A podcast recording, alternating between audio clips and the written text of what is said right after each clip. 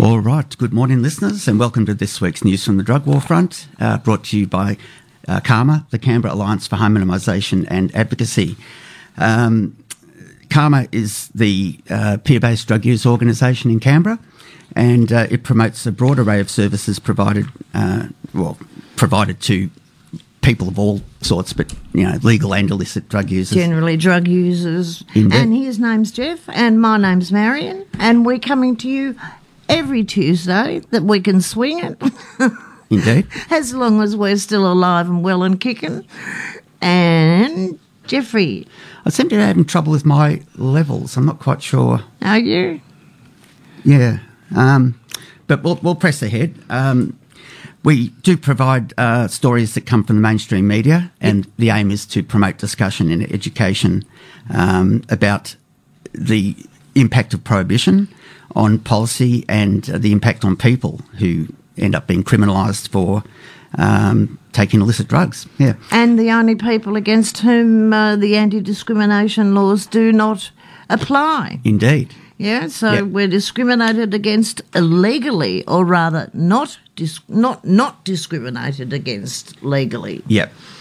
Exactly. Anyway, so CAHMA is uh, we believe people who use drugs should be treated with dignity and respect, both as human beings and as consumers of health and social services.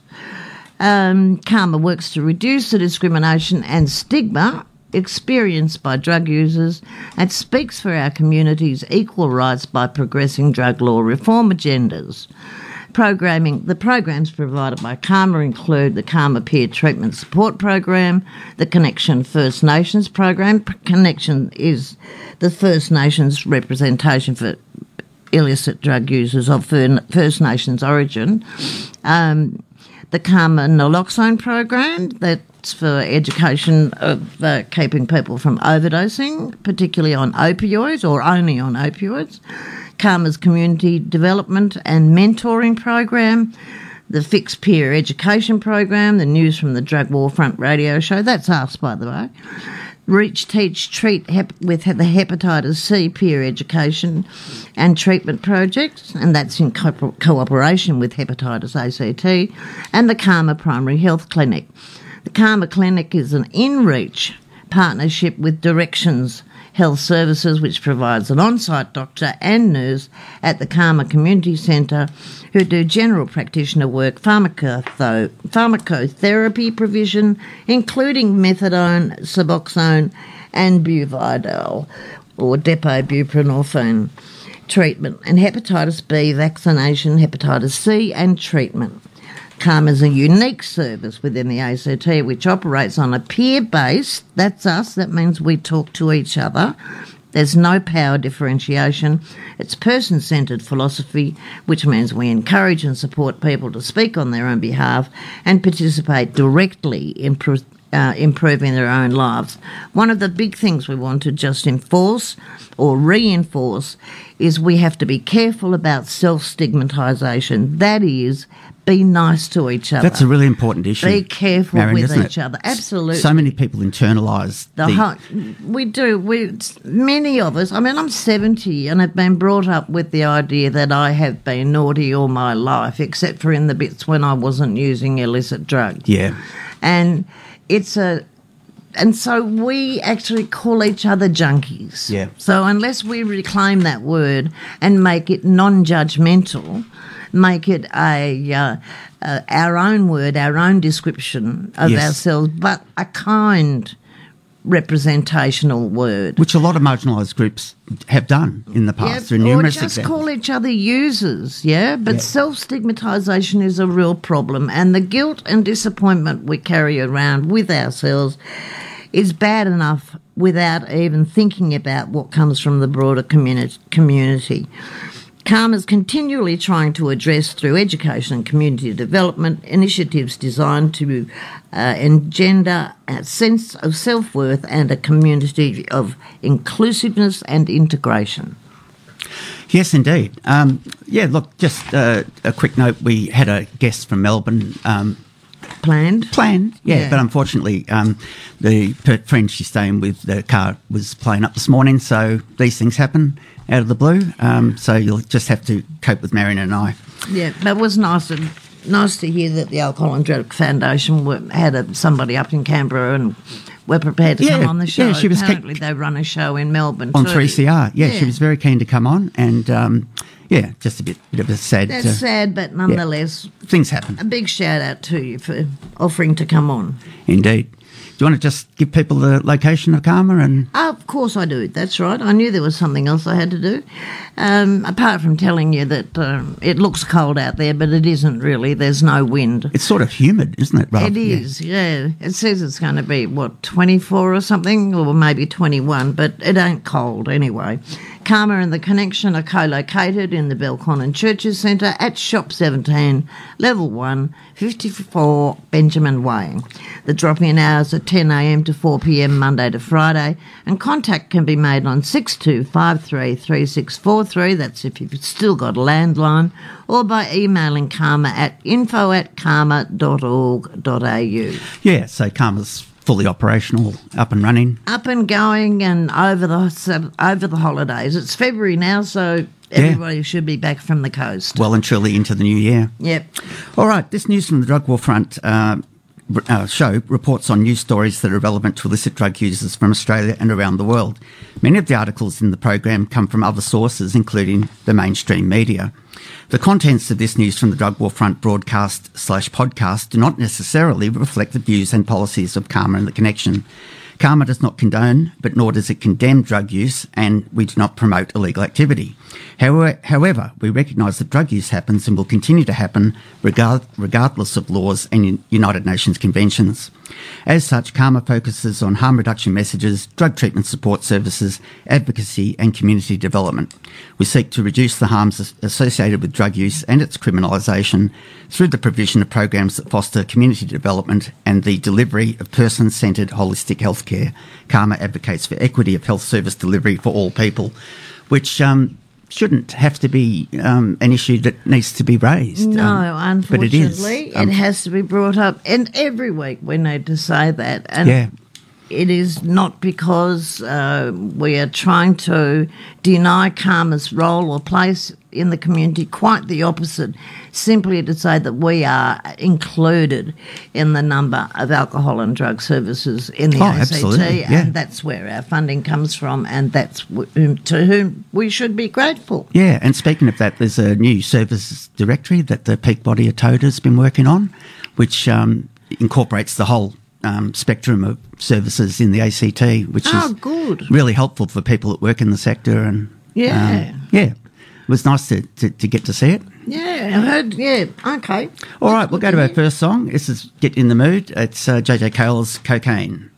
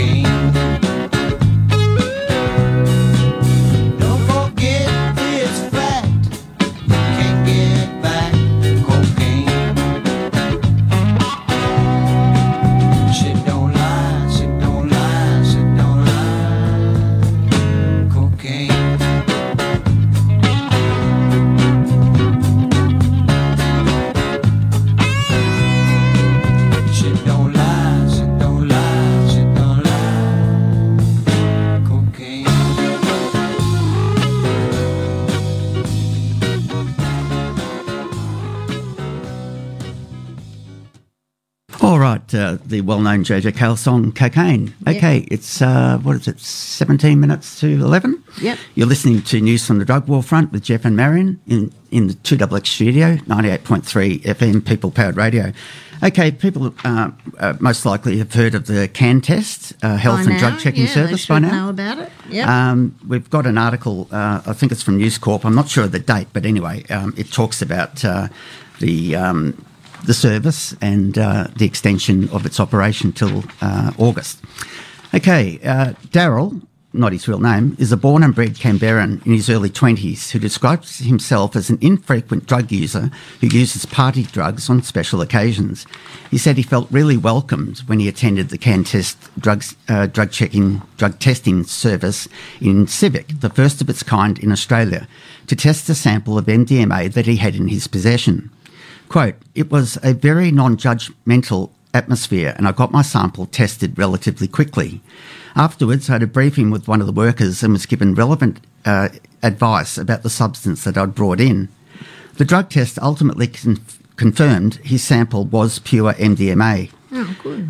Yeah, it's fortunate, I guess, Yeah, compared to well, some of the very fortunate given some of the crap that's been around. And uh, we've got the um, result of the 145 samples that Yeah, the NSP have actually got um, results of each each month they put out. Oh, that's good. They put out a copy of the CanTest. They've had 145 samples tested in its fifth month. Now that's not bad, given that they're only open Six what, hours a week. six yeah. hours a week in two three-hour lots. Yep. So yeah. Yeah, no, Anyway, that, that that's really sorry, Jeff, didn't mean to interrupt. no, no. No. It's, it's important that the the word gets out there Yeah. that it's drug testing. It's not just pill checking. Yeah. It's drug testing. Uh, Daryl said he felt privileged to live in a city with a progressive approach to drug harm minimisation. I feel very safe taking drugs here now, especially because of the availability of pill testing, he said. Another byproduct of pill testing is we uh, know what's going around in Canberra now. We know what drugs are showing up here with the public alerts that come out. I just feel really informed and safe here compared to New South Wales, where there continues to be so much stigma and lots of um, police sniffer dogs on public transport. And Indeed. Um, despite pill testing making him feel safer taking drugs in general, Daryl says he hasn't. He has changed his drug habits due to both the availability and findings of the CanTest service. He's quoted as saying, Some of these public alerts have been really shocking to me. Without CanTest, I just wouldn't have known, or the people around me wouldn't have known, and would have been using these substances blindly. And we'll give you maybe a rundown of some of those drugs in a minute. Um, the fact that Canberra cocaine is apparently so bad, and people might remember that last time we were on, we told you that there were, what, four samples of cocaine provided, none of them had cocaine in it. well, the purity rates were very low. Yeah, very. Um, anyway, if anything, the progressive reforms in the ACT and the presence of the drug testing facility here has led to my drug use going down in frequency. I feel less impulsive with my drug use. I no longer feel that I need to take it as soon as I get it. Daryl has said that he's witnessed dangerous situations amongst his friends and peers who've had negative experiences with drugs which he believes could have been prevented if drug tes- testing was available. Quote, I've seen people who uh, have really severe adverse experiences. I've seen people who have taken way too much MDMA, he said.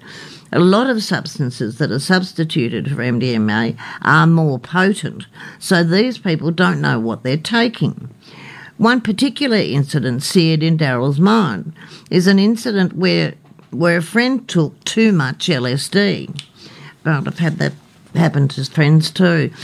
My friend, in brackets, just really didn't know much about it at all, about the dosage or anything, he said. He ended up needing hospitalisation. He had to get an ambulance and stay in the hospital for four hours before someone could pick him up. If he had his drugs tested, he would have known what was in it, and peer workers at testing facilities can inform you about safe and unsafe dosages. It's such a really important um, piece of information that is given to Absolutely. consumers. and know. when you think about things like LSD, I mean, the when I first took LSD, I really was informed that you really need to Somebody go with, with somebody yeah. who either is used to it Yep. or knows where it's come from and has had the same type before or is not going to use it Yeah. and can take you along on the trip with you. Yeah, not using alone is a pretty sound bit of advice. Well, not using alone is a good idea Yeah. for any drug, Yeah. really, any particularly the street drugs. Exactly. Okay, Daryl said uh, his incident occurred in New South Wales and the legal ramifications of drug possession were a major concern alongside health concerns. My other friends were really hesitant to call the ambulance and get me to hospital. My other friends were intoxicated as well. Um, there were all these thoughts going through your head about uh, because of all the stigma and legality uh, around drugs. Making a decision in that moment can be very clouded. Ultimately, his friend luckily did not suffer long term effects from his adverse reaction to the drug and did not face legal ramifications. And it mentions a survey, I'm not sure uh, where it came from, but do you support pill testing? 58% yes, 42% no. Daryl said he wants to see CAN tests continued beyond August and wants to see more testing sites opened across Canberra. Um, is quoted as saying, "I think it would wouldn't make any sense for the ACT government to make such a reform and then reduce this service that reduces the harm associated with drug use." I can understand CanTest is just an experiment, but I think it's a really great service. It ought to be expanded because the hours are not ideal at the moment. This is what Daryl's saying, I might add. It's only open two days a week at really weird times. It's not exactly the most convenient for people to utilise. Daryl echoed ACT Health Minister Rachel Stephen Smith's calls for other states and territories to send officials to Canberra to see how CanTest works. Um, more covered, more coverage. Um, husband tears wife af- after. Oh no, that's got nothing to do with it. Day in the life of food delivery drivers. If you're going to criticise something, you actually have to see the effects of how it works firsthand. That's a really says. good observation. And I think that yeah, there's um, there's obviously a gap in the uh, that article, and, and that's the end statement of the article. If you're going to criticise something, that is the CanTest uh, service in particular. It applies to. You have to see how it works. We need to be informed. You know, a lot Yep. of people pass Inform- judgment. Informed discussion is the only way to really make sense. People are not going to believe you if you just put shit on it. Yeah. Will we uh, dig into the Australia to allow prescription of MDMA and psilocybin for treatment resistant mental illness? Maz, what do you think? I think? we might as well start on that now. Like Jeffrey, Tory Shepherd? take us up to the news. yeah. Okay. Okay, yeah. So there's a really interesting article. Um, Australia to allow prescription of MDMA and psilocybin for treatment-resistant mental illnesses, and this is not the first time this has been raised. I might add, around about forty years ago, There's been when I was psych nursing. Oh, yeah. I was working with a psychiatrist who, with another psychologist, was suggesting that particularly for uh, psychotic illnesses, Hmm. that the use of LSD might be used a better treatment method. Anyway, from July, authorised psychiatrists will be able to prescribe the drugs for post traumatic stress disorder and severe depression. Um, so this is from Tory Shepherd, Friday the 3rd, 20, uh, 2023. After decades of, quote, demonstration... Demonisation. psychi- oh, demonisation, sorry about that, Trish. Psychiatrists will be able to prescribe MDMA and psilocybin in Australia from July this year. The Therapeutic Goods Administration, or TGA, made the surprise announcement on Friday afternoon. The drugs will only be allowed to be used in a very limited way and remain otherwise prohibited. But the move, move was described as a very welcome step away from what's been decades of demonisation by David Caldecott, a clinical senior lecturer in emergency medicine at the Australian Univer- National University, and he's involved in the CanTest drug test. He was involved right from the start with That's the right um, testing at music festival. He has been a great supporter. He has. of um, knowledge, you know, inf- of information delivery to drug users. and the importance of knowing what it is that what we're taking. That's right. Okay, so the drugs will only be used in a very limited way, or remain otherwise. I've done that one. Okay, sorry. Very welcome. Step, step. Okay, now this is the bit that's going to drive me crazy. 3,4 methyl, uh, methylenedioxymethamphetamine, ah, got it, MDMA, is commonly known as ecstasy, while psilocybin is a psychedelic commonly found in so called magic mushrooms. Both drugs were used experimentally and therapeutically decades ago before being criminalised. Specifically, authorised psychiatrists will be able to prescribe MDMA for post traumatic stress disorder and psilocybin for treatment resistant depression. Depression. Ecstasy was developed as an appetite suppressant in 1912, but in the 1970s it started being used in therapy sessions in the United States. It, uh, it entered Australia in the 1980s out of party drugs and was criminalised in 1987. Hmm. I might debate that. Many species of magic mushroom grow wild in Australia. I, I had a friend who used to say, look for the cow shit, but it is illegal to possess or supply psilocybin. Caldecott said it had become, quote, abundantly clear, end quote, that a controlled supply of both MDMA and psilocybin, quote, can have dramatic effects on conditions often considered refractory to contemporary treatment, end quote, and would particularly benefit returned servicemen and women from the Australian Defence Force. Uh, quote, the safe remedicalisation of certain historically illicit drugs is a very welcome step away from what has been decades of demonisation, he said. In addition to a clear and evolving, ther- evolving therapeutic benefit, it also offers the chance to catch up on decades of lost opportunity of delving into the inner workings of the human mind, abandoned for so long as part of an ill conceived ideological, quote, war on drugs. What a brilliant description that is. Absolutely. That's really um, hits the mark. Cognitive neuropsychologist Professor Susan, Rossell from Swinburne Centre for Mental Health said she still had, quote, a significant degree of caution about the decision and she felt further research was needed. Rossell is the lead researcher on Australia's biggest research trial of psilocybin's effectiveness for treatment resistant depression. We've got no data on long term outcomes at all, so that does worry me, which is one of the reasons why I'm doing my very large study. Dr. Stephen Bright, a senior lecturer and director of uh, psychedelic research in science and medicine at Edith, Edith Cowan University, said the decision made Australia, quote, the first country in the world to officially recognise MDMA and psilocybin as medicines. And that's a substantial uh, shift, isn't it? It is, I mean, it's a big change. Look, a lot, a lot of these things that have been criminalised uh, had uh, medical uses in the past before Absolutely. we had the modern war on drugs. And I know people who been microdosing themselves Yes. on um, um, hallucinogenics Indeed. um, in order to treat their anxiety There's a lot- reactions. A lot, yeah? of cultures that have used um, peyote cactus. Oh, uh, for, yeah, absolutely. yeah, and that, these were the people that were the witch doctors and the Yeah. the wise people, the wise men, actually, because it was generally men.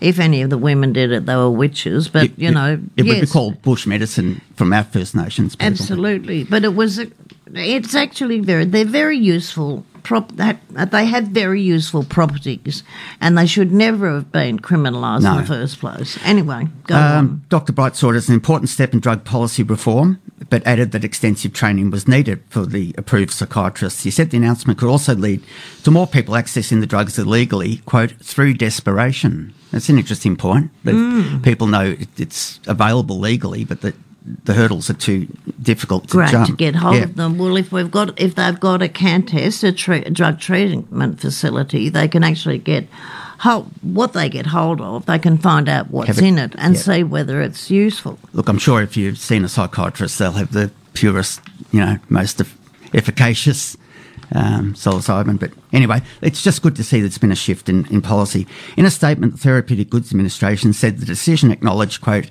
the current lack of options for patients with specific treatment resistant mental illnesses means that psilocybin and MDMA can be used therapeutically in a controlled medical setting, the TGA said. However, patients may be vulnerable during psychedelic assisted psychotherapy, re- requiring controls to protect these patients. Well, of course, you need to have Well, that guidelines. makes sense. Yeah. The and that's one of the points.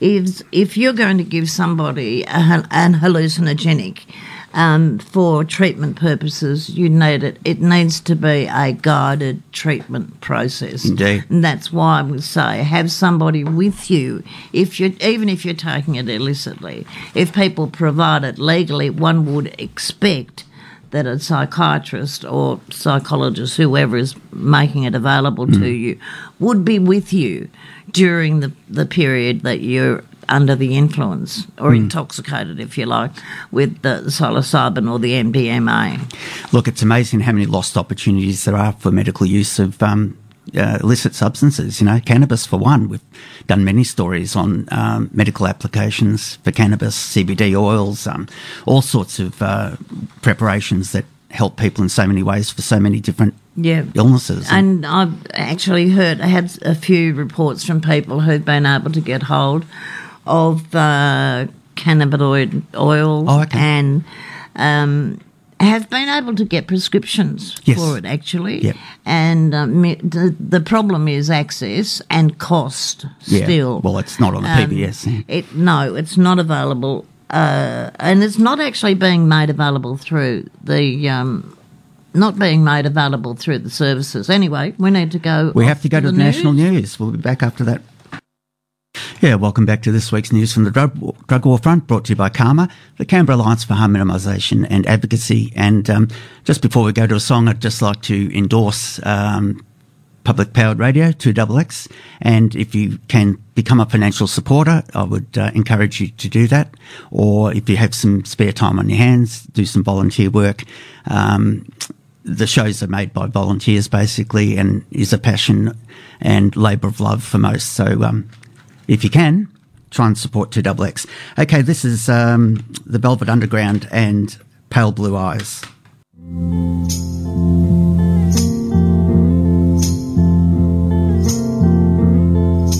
Sometimes I feel so happy.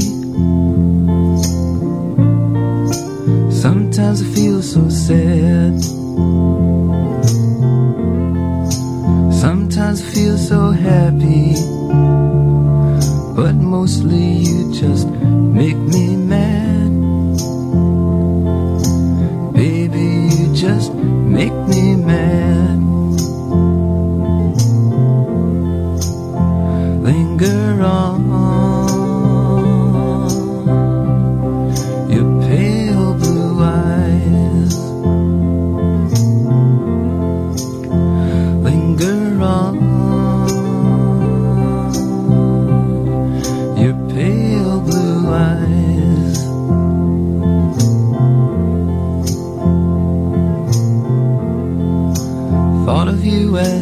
mountaintop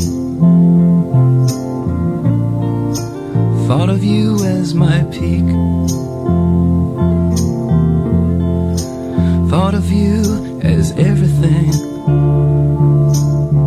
I've had but couldn't keep. I've had but couldn't keep.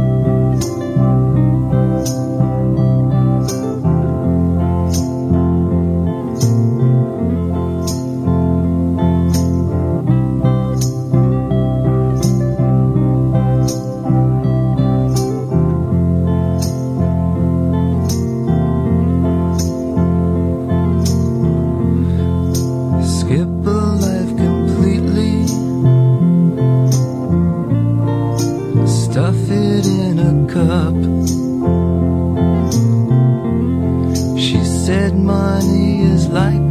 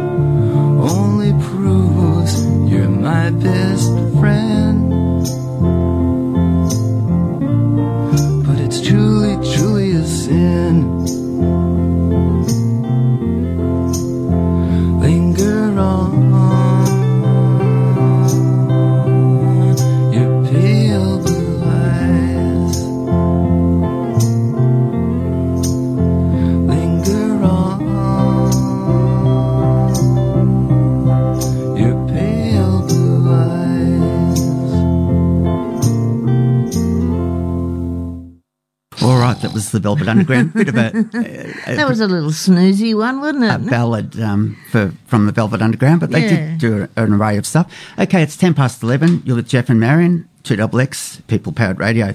Uh, a lot of people will be aware of the um, debate, both for and against, of vaping. And this article by Terry Barnes from the Spectator Australia, February the sixth, puts it vaping public health's unlikely obsession. The Australian public health industry is overpopulated with intellectual egotists, activists, academics, and bureaucrats who insist that they know what is best for all of us and brook no disagreement with their prescriptions for dealing with the vices and ills that beset our society. As far as they're concerned, it's their way or the highway. Ministers and members of parliament hang on to their every word or risk being condemned if they deviate from the, the, the prescription. Public health policies are made in close consultation with them. Many are treated as unimpeachable oracles of wisdom, Aristotle's philosopher kings. Hmm. Given that's a pretty caustic opening. Yeah. Given this prevailing mindset, the public health industry, and I use that word deliberately, is reactionary, set in its ways, and unwilling to accept disruption to their worldview that might actually help achieve the goals that they say they aspire to. This is no more obvious than for the controversial issue of nicotine vaping. Vaping's been around for over two decades. It involves inhaling a vaporised solution that often, but does not always, contain a quantity of nicotine. It is intended and marketed overseas as a lower risk alternative to smokers getting their nicotine fix from a deadly addiction to combustible tobacco cigarettes. Mm. Reputable researchers and medical and scientific groups, notably the Royal College of Physicians and the former Public Health England, have assessed the health risks of vaping compared to smoking. An expert committee of the RCP, or the Royal College of Physicians, concluded from the available scientific and empirical evidence that the comparable risks of vaping are up to 95% less than smoking. That's interesting. That's not surprising given the highly toxic cocktail of substances in tobacco smoke compared to vaping solutions. As a leading international expert in smoking and public health, the late Michael Russell pointed out decades ago, quote, people smoke for the nicotine and die from the tar. Hmm, interesting. It is. Such scientific insights into the relative risks and benefits of smoking versus vaping have informed government and anti smoking strategies in other Western countries over the last 15 years, most notably the UK and New Zealand, where vaping has been cautiously embraced in the cause of making those countries smoke free. Their influence has been seen in precipitate drops in smoking rates in the UK and similar trends emerging across the Tasman. But when it comes to being open, open to the public health possibilities of vaping as a harm reduction and quit smoking tool, the mindset of the public health industry is as closed as North Korea That's yeah. black and white, isn't it? So it's in. So it is in Australia. Public policy treats vaping as being as bad as smoking and willingly demonises it as being even more so.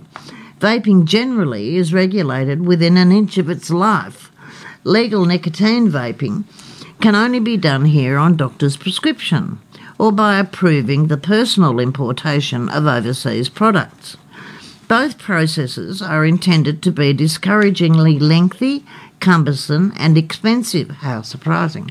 And, in the case of prescription, personally humiliating.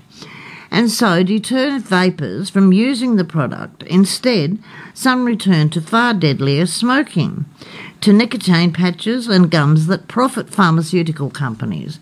But many smokers reject or get their vaping fix from a burgeoning black market. Yeah, hard to argue with that. Hmm. The public health industry's policy fanaticism is one thing. Ad hominem attacks on pro vaping advocates is another.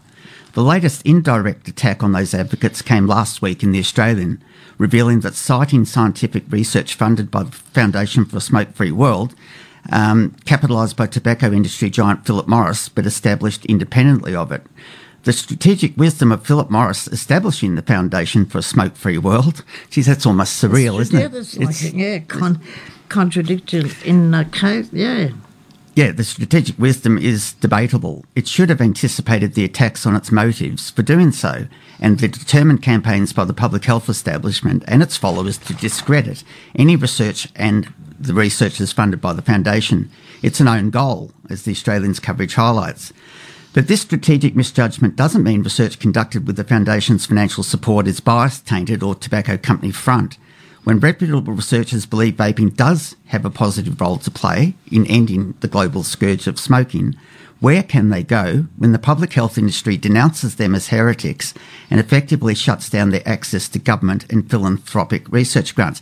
Well, it's the same mindset as prohibition itself, Absolutely. isn't it? It's, yeah, and we were talking, Jeffrey, we were talking ages ago about where's the harm reduction related to anti the anti-smoking campaign. Mm. Where's the harm reduction in that? So either do it or don't do Yeah. it. And if vaping is seen as a harm reduction tool, why not embrace it? Absolutely. Um, surely, if scientific research is published, valid, peer reviewed, and defensible, it doesn't matter who funds it as long as researchers declare any conflicts of interest. That applies to research funded by this foundation just as much, just as much as it applies to research funded by, say, the National Health and Medical Research Council. And if a funder sponsors research that doesn't fit their hoped for outcomes and indeed could benefit the cases of its opponents, is it any less valid for that? Apparently so, according to the public health industry. If that industry truly is serious about its mantra, quote, there's not enough hard evidence to say vaping is less harmful than smoking, then it should let a thousand flowers bloom to gather that evidence quickly and be prepared to accept that not all research findings will conform with its rigid worldview, a forlorn hope, unfortunately. And we've got to remember that New South Wales, under Glad- Gladys Berejiklian, had a research into eyes. Had Yeah. had a remember a commission Extensive into research, eyes, a yeah. lengthy one, and had came out with what Lots of recommendations. recommendations, all of which were ignored Yeah. because they didn't conform with what Gladys was expecting to them to yeah, say. yeah. Very, very good point. The article goes on. The prevalence of vaping, vaping in Australia and is steadily rising despite everything being done. Canute like to stop it. Minors are, as the public health industry says, being attracted to it by its novelty and, dare it be said, the glamour of surreptitiously obtaining disapproved substances. This is a genuine cause for community concern. Instead of creating and expanding the nicotine vaping black market, however, surely it's better to make it open, transparent, and legal. Control the beast. Make vaping a legitimate over the counter adult alternative to smoking, just as nicotine gums and patches are. Okay, there's more. Consequently, legal nicotine for vaping in federal poisons regulation, just as that legislation currently allows nicotine in, quote, tobacco prepared and packed for smoking, and hypocritically so, given deadly cigarettes remain lawful retail products while the public health industry wages its almost unhinged jihad on vaping impose regulatory controls over the quality of vaping solutions and devices and the quantity of substances, not just nicotine, in the solutions. That's a very good point. well, it's a point about taking, so take your vaping products maybe to the CanTest. Or Yeah, have proper and see what's regulation so people don't buy. So they know what's in, yeah. in what they're vaping, what's going into their vaping um, thingo. Consumer. Or, yeah. Draw on the experiences of United K and New Zealand and other comparable countries. Bring into Australia vaping policies and regulations that work there and screen out what doesn't. Permit access to public and philanthropic research funding to scientists and researchers on all sides of the vaping versus smoking issue. But above all, end the North Korean style closing of the public health industry mind to anything that disrupts their worldview, and especially end its denouncing of anyone who contradicts or questions its received wisdom. As matters stand, the public health industry's implacable refusal to keep an open mind risks killing smokers, driven back to the deadly weed from harm reduction, harm reducing alternatives, with their unhealthy version of kindness. Terry Barnes has in the past, this is just about him, advised vaping advocates and industry entities on related policy and regulatory issues. And that is a probably one of the most interesting articles I've read on vaping. Yeah, and I agree. you could take the vaping out of it and apply it to any of the uh, so-called licit or illicit drugs that are available in Australia, Yep. or the advice that people receive about those Hmm. drugs, and it's still appropriate. Yep. How people receive the information that they get, and who funds it, and who therefore believes it, and the, the wisdom supposedly that comes with it, is a really interesting discussion in and of itself. Yeah, these things don't happen in a vacuum, Marion. There, there are people that benefit, vested interests, profit to be made, agendas. Yeah, you know. Well, and, and there's a there's a research industry, Jeffrey, Hmm. that you just can't ignore. And the NH and MRC, National Health and Research Council, as with any res- insert, uh, research funding institution around the globe, Hmm. has a bunch of people that they're prepared prepared to fund because they're acknowledged uh, experts in or- inverted yeah, yeah. commas Yep. um, and they are recognised. They know their name, or they've met them at the conference. Therefore, they're prepared to fund the research. But it might be more interesting, or of more benefit, to research stuff that we don't know anything about. I agree. And only contradict or only only um put uh, only confuse people's minds over. Yeah, we just tell people that it's wrong, and that's what we've been doing with the drug war for God knows how I long. agree. So the vaping and its um, contribution to harm reduction is a really sensible argument. The whole idea of harm reduction is how to change people's behaviour in a way so that they do not make their consumption of whatever it is Yeah. Unhealthy for them or unhelpful Yeah. for them. Absolutely.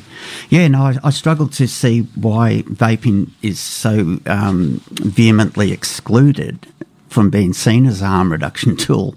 You know, when you see the known damage caused by um, tobacco smoking, cigarettes, um, Well, we yeah, absolutely. We know what tobacco does, and as a smoker, it's really important to notice what the point of smoking is. And part, you know, part of smoking is not just inhaling the tobacco or the nicotine or the using the tobacco, Yep. but it's actually a matter of what are you doing with your hands and your mouth? Yep. Are you talking? Are you partying? Are you using other drugs and using that to uh, shut you up while you listen to other people's discussion? there, there are habits associated with the consumption of things like vaping Yep. products, and I think it's really worth discussing that uh, having that kind of discussion that the article just went through with most of the products that are generally criticised or just demonised by the health public health industry or Okay. health service providers. Um, well, hopefully this song is appropriate, uh, given we're trying to get people to change. It's Changes by David Bowie from Hunky Dory.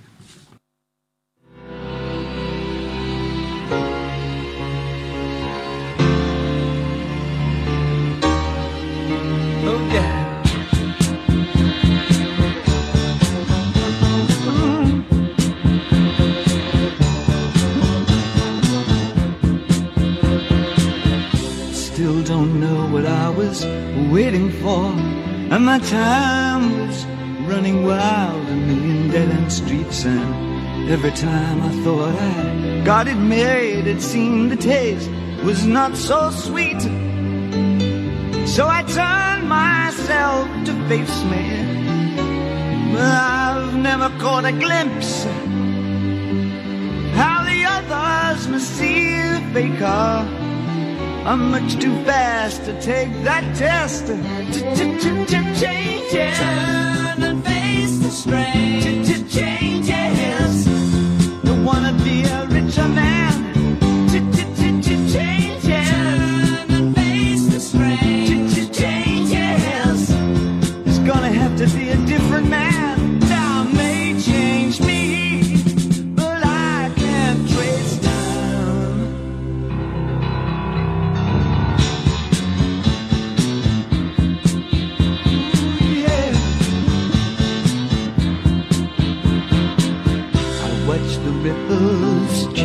Their but never leave the stream of warm permanent sand.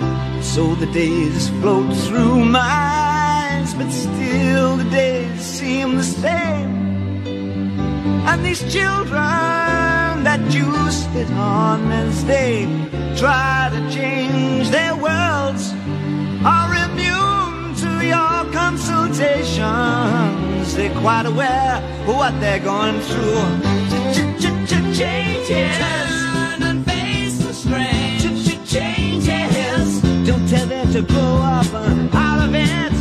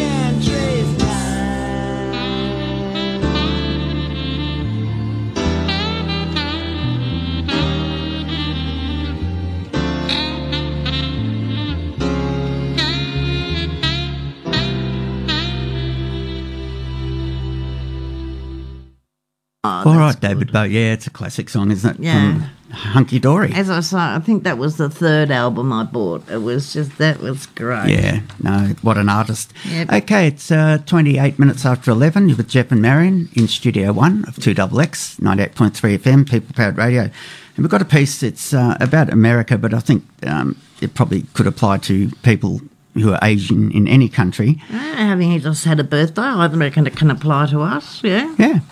Uh, it's from Morningstar.com, February the 5th, by Moe Stetner. Addiction amongst older people is rising. How to spot the signs and get help. In the 2021 movie The Good House, Sigourney Weaver plays an alcoholic in her early 70s. While there are dozens of movies about young people battling substance use, it's startling to see an older person struggling. It's easy to forget that older people can suffer from what doctors call substance abuse disorder, just like everyone else.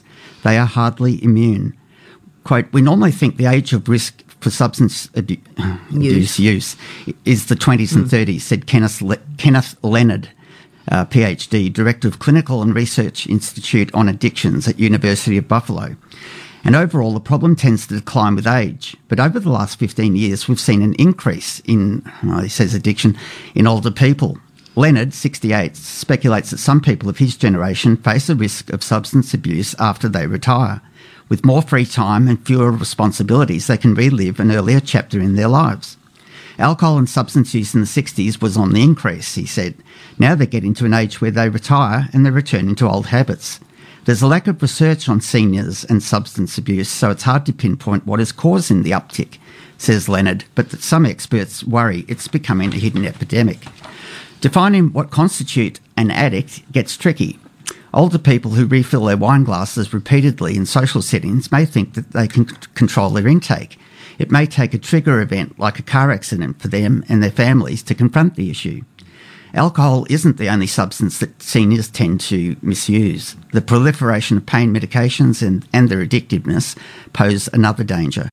For Americans aged between 18 and 49, fentanyl, a synthetic opioid, is the leading cause of death, more than car accidents, suicides, or gun violence. But older people are also caught up in this scourge. In 2021, there were 107,622 drug overdose deaths across the entire population, according to the Centres for Disease Control and Prevention. So mm. over 107,000. Mm. Nearly a million Americans aged 65 plus live with a substance abuse disorder. Age can make seniors more vulnerable to drug misuse because they tend to metabolise substances more slowly and their brain can be more sensitive to drugs. Alcohol and prescription opioids are most common sources of substance abuse disorder among seniors, says Mohammed Alabal, MD, Medical Director of AdCare Hospital in Wor- Worcester, Worcester, Massachusetts. Quote, it's problematic. We see it on a dub- daily basis. He notes that as people age, they often take multiple medication for a range of ailments. Managing pain, whether due to long standing ailments or a recent fall, can lead to addiction. It's easy for families to miss signs that a parent or a grandparent is at risk, and fa- frontline medical providers may focus on an older patient's anxiety or depression without exploring the possible role of substance misuse. Moreover, primary care physicians sometimes struggle to distinguish between common health problems that afflict ageing adults, like poor balance, loss of core muscle strength, mood disorders, memory decline, etc., and substance of and symptoms of substance abuse or substance use. Quote, education is essential, says Abal. It's important to, to uh, it's important to spot a significant substance abuse disorder earlier, not later. He cites red flags such as, oh, here we go, changes in baseline behaviour, like a decline in personal hygiene, repeatedly missing appointments, requesting renewals on prescription pain meds earlier than needed, and is- insisting on renewal of n- renewal of one pain medication instead of consist- considering alternatives. Well, the other issue that comes to mind with uh, older people is the um, overprescribing of a whole range of medications that often have contraindications, or you know what I mean. There's Yes. some people got so many pills they don't know. They don't know what they're doing. Well, that's why they have every pharmacy has got uh, what they're called um, something or other packs, Webster pack. Webster packs. That's right. So that because people are on so many drugs, they have them set out in their doses for them For each on day. what day and Yep. what time you take. You know, more Yep. breakfast, lunchtime, dinner. So you know, can hardly blame. The aging person, No. when their chemist and their doctor have got the Webster packs all nicely lined up for them, and they're making a fortune out of them. Indeed.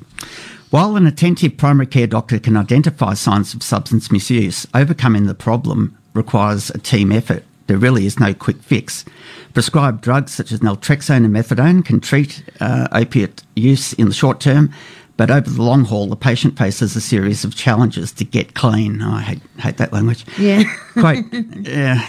Anyway, to overcome the addiction, the treatment plan needs to involve behavioural change in a supportive setting. There's a recovery route, but the patient cannot do it alone. Everybody has to be on the same page, including family members and medical providers. What call, call an intervention, or Oh, if my kids are listening to this, forget it. do not call an intervention. Yeah, don't bother.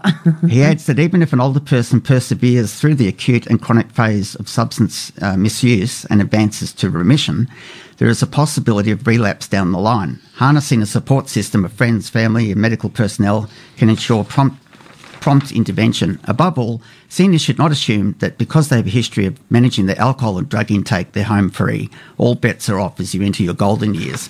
I mean, there's some stuff that's interesting, but it's still within that mindset of um, well, I think the whole point is don't assume that uh, drug dependence belongs to young people. Yeah. Yeah? Yeah. Older people are involved too. Yeah. And it's true. You know, once you retire or once you give up working full time, what do you do with your time? If there's no plan, if there's no activity, Hmm. if there's no socialisation, why not fill yourself up with something that makes you feel good? yeah. Yeah? And getting older comes with, you know, Eh, well, it comes Infirmity with and- another a certain amount of fear in itself too, Jeffrey. yes, Yeah. yeah. Just having turned seventy, it it's frightening, wondering what you're going to do.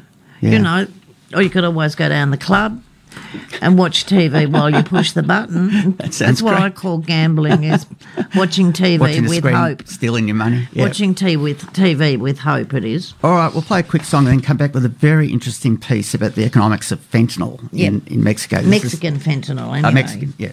This is Far, Far Away by Slade.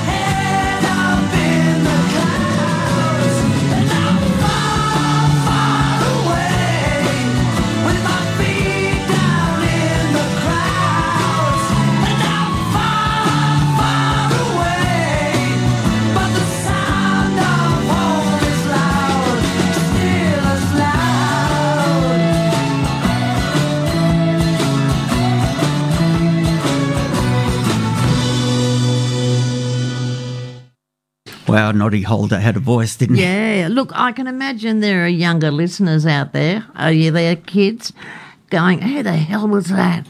But Slade were just one of those bands that you had to be there to know what they were like. They had a string of hits in the early 70s. and yeah. they were great. Indeed. Okay, uh, we mentioned before uh, we played Slade that we're going to talk about the uh, economics of Mexican fentanyl, the complicated and da- dangerous economics of Mexican fentanyl, by Keri Blakinger and Connor Sheets from Los Angeles Times. Uh, February the 3rd. For decades, Mexican cartels have made big money trafficking drugs.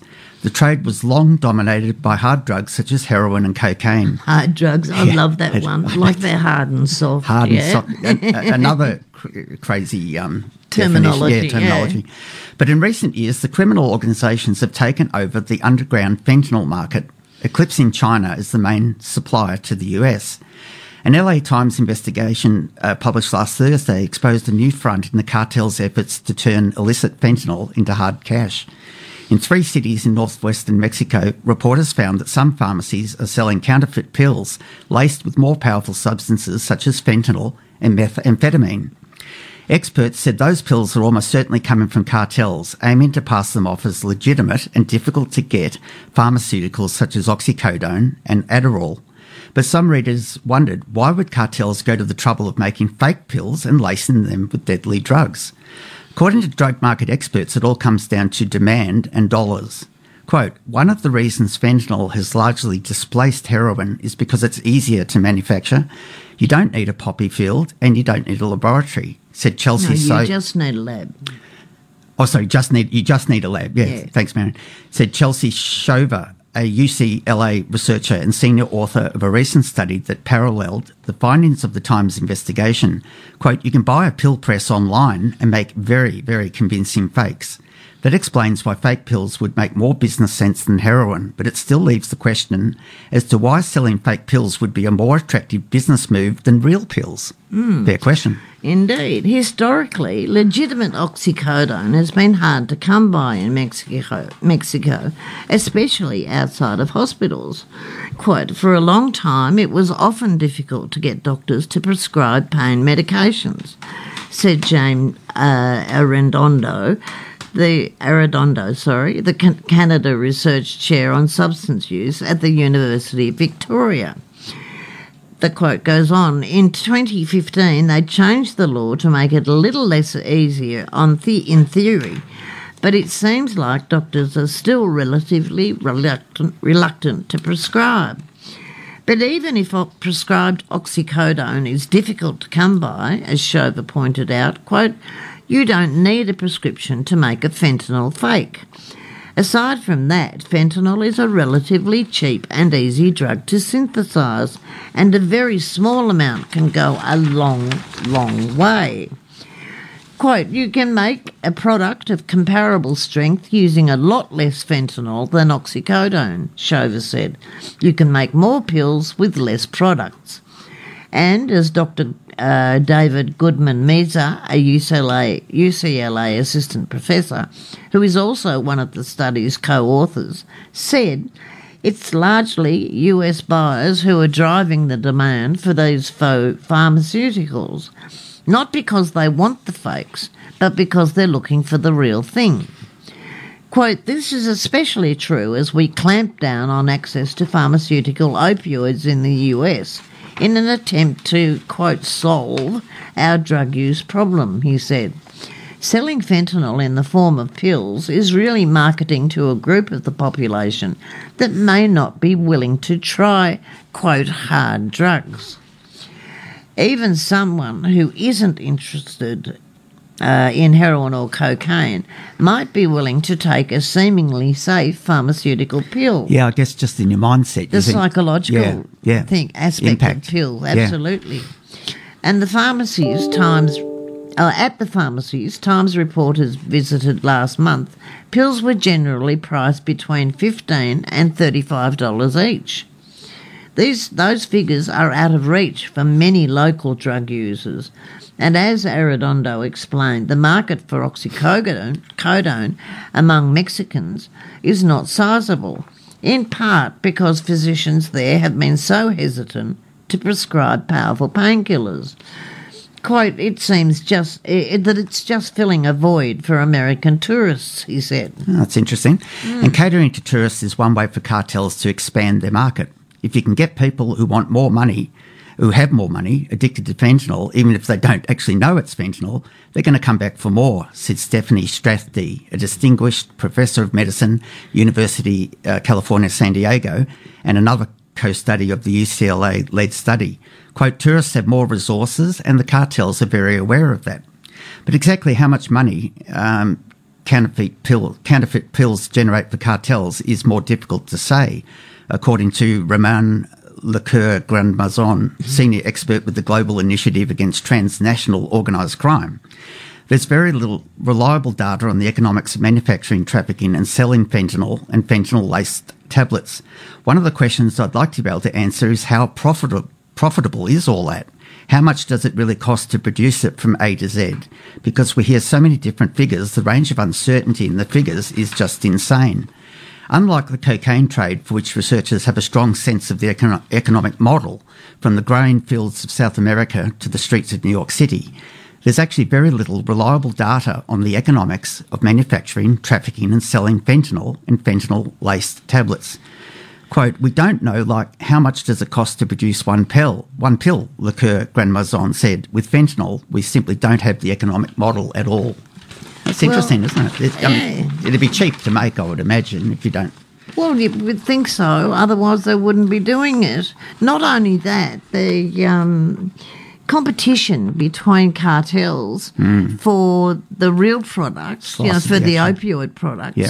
um, has been so violent and so destructive to their distribution points and so frightening for the local population that it may well be financially and personally um, much more comfortable to be involved in the provision of pills as Yeah. opposed to not only that you can walk around with a bottle of pills with a label on them that says antibiotics and what cop's going to tell you they're not antibiotics how are they going to know Good point. what's actually in it. So, yeah, I think it makes a, a lot of sense to be manufacturing pills um, than to be trying to uh, really harvesting opioids. has got to be one of the hardest things in the world to do, except for harvesting cannabis in large amounts. Yeah. Yeah. All right, we'll and go, getting rid of the seeds. go to a quick song and we'll wrap up the show. This is The Animals. Don't let me be misunderstood. Oh, yeah.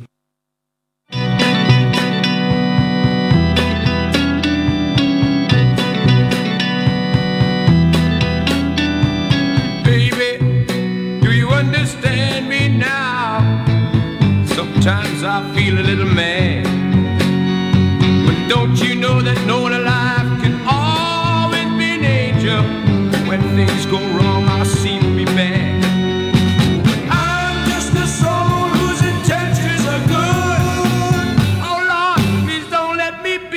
I'm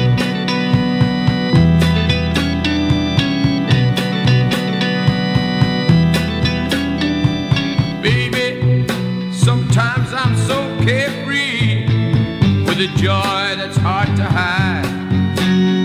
And sometimes it seems that all I have to do is worry, and then you're bound to see my other side. I'm just a soul whose intentions are good. Oh Lord, please don't let me be misunderstood. If I seem edgy, I want you to know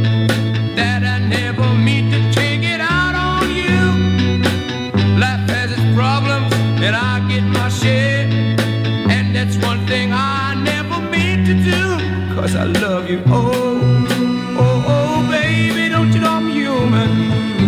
Have thoughts like any other one. Sometimes I find myself alone regretting some foolish thing, some little sinful thing I've done. I'm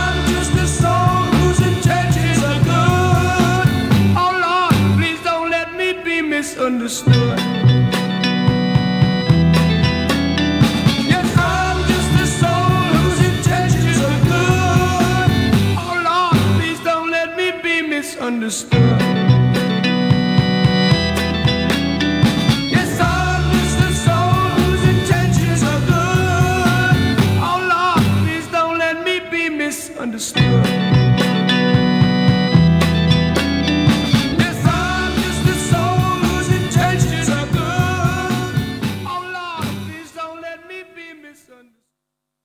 Yeah, another classic band, another I classic song. I love that one, Jeffrey. You've done some doozies this week. Thank you, Matt. You're welcome. All right, we may not have time to fully get through this, but it's a very interesting uh, take on South Africa and the apartheid. We very, very rarely have anything to say on South Africa, Jeffrey. It's No. the first time I've seen an article from uh, South Africa about drugs. Yeah, I agree. So, anyway, weed in South Africa, apartheid waged a war on drugs that has still unequal effects today. And this is by Thembisa Waetjen, uh, conversation.com, February the 5th.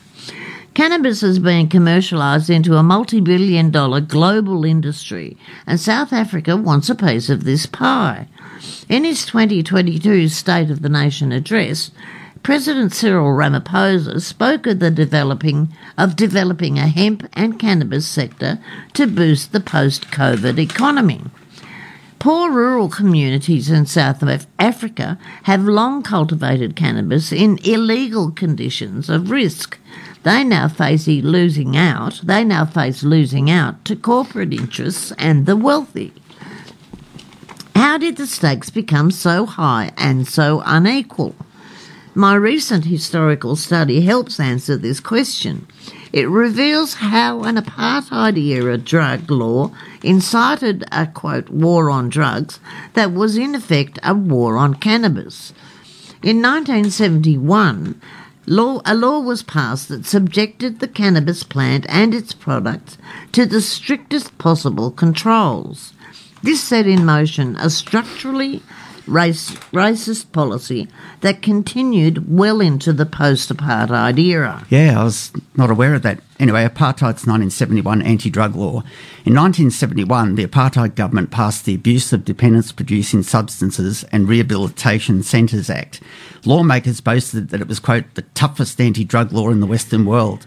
The law's main target was white, quote, hippie youth. The law followed recommendations by a state sponsored inquiry, the Grobler Commission.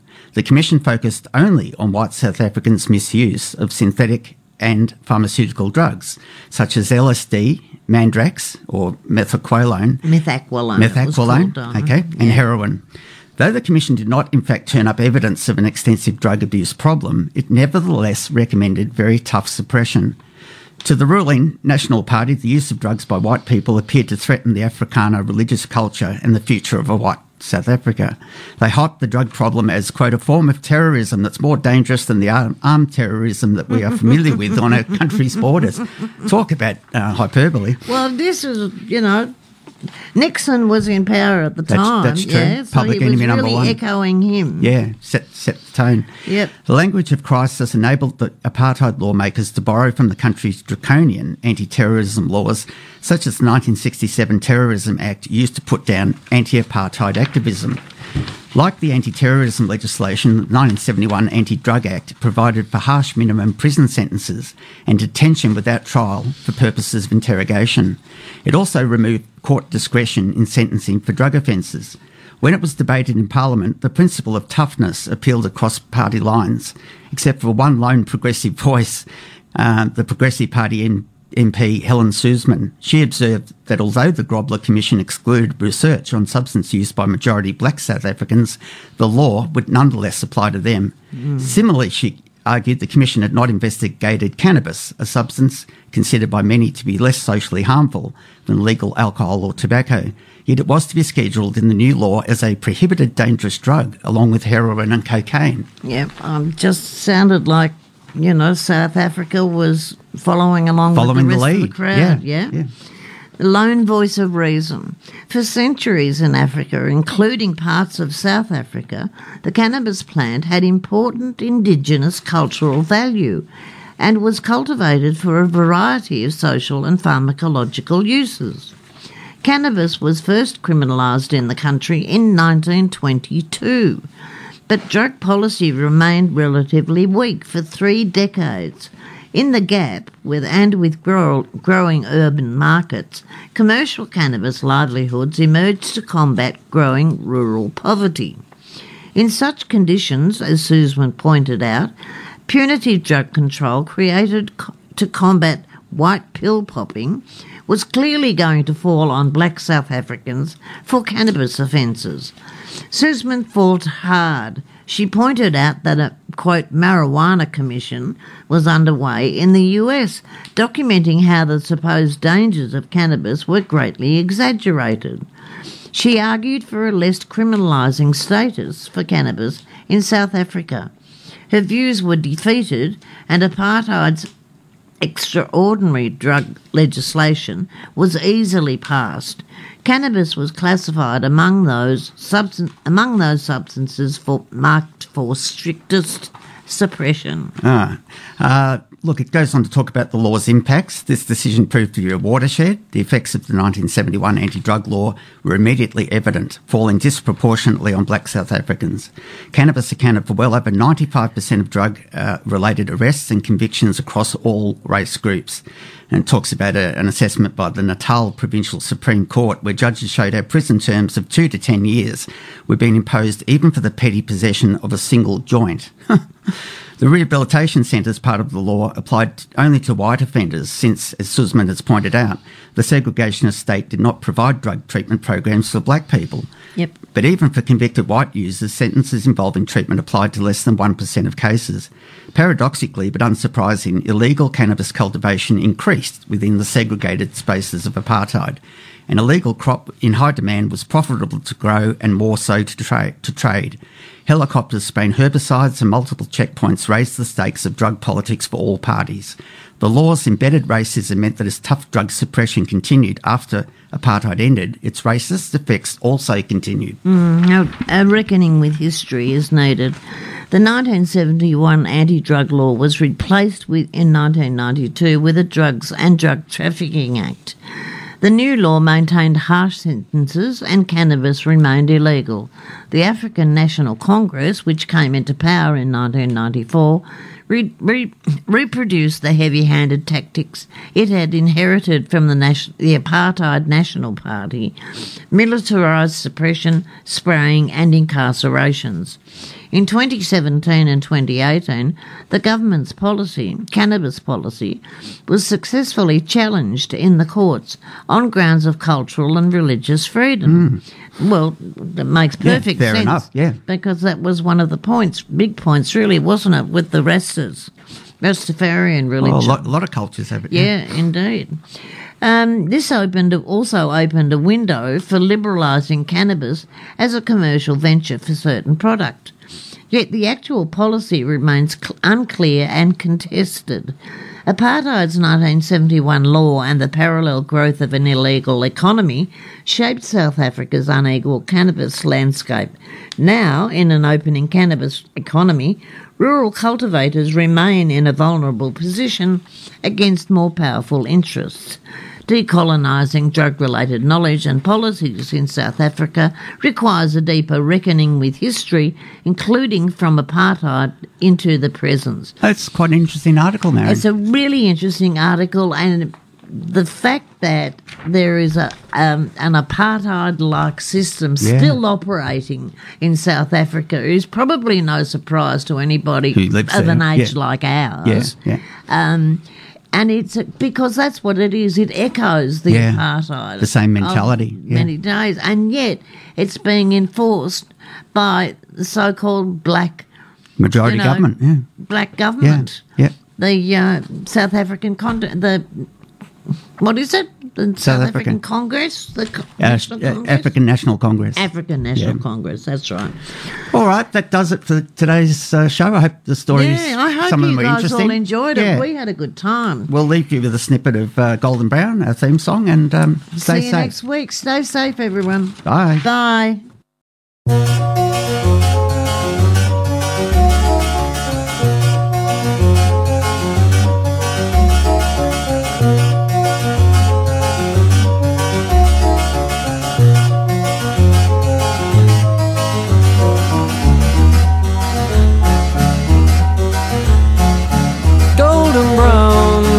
Brown like sun lays me down with my mind. She runs throughout the night.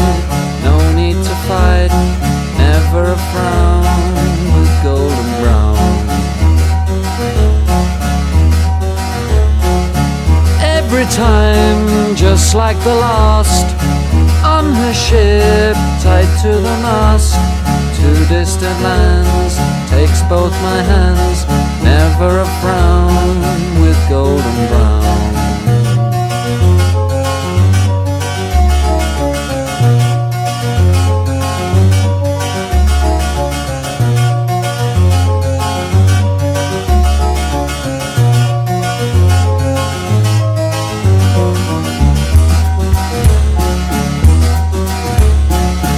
golden brown, fine temptress the ages She's heading west from far away Stays for a day, never a frown.